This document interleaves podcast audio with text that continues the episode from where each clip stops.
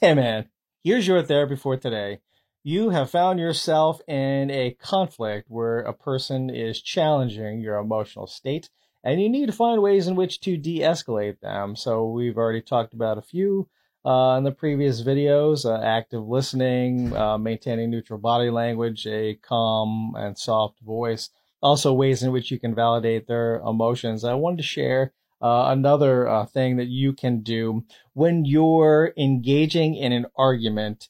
Um, uh, the person, of course, wants you to get into the argument, to take part in it, to participate, to engage with it.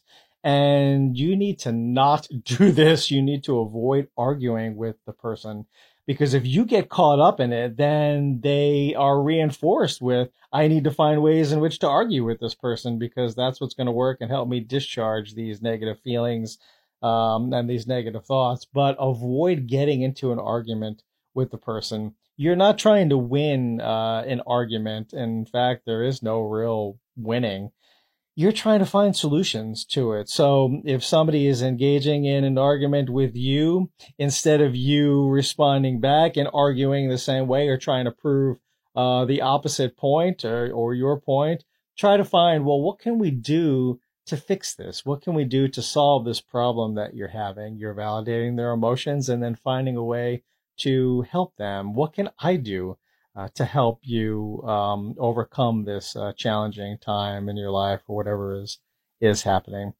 You not focusing on winning the argument or proving your point, but finding solutions is really important. So don't engage with the uh, argument.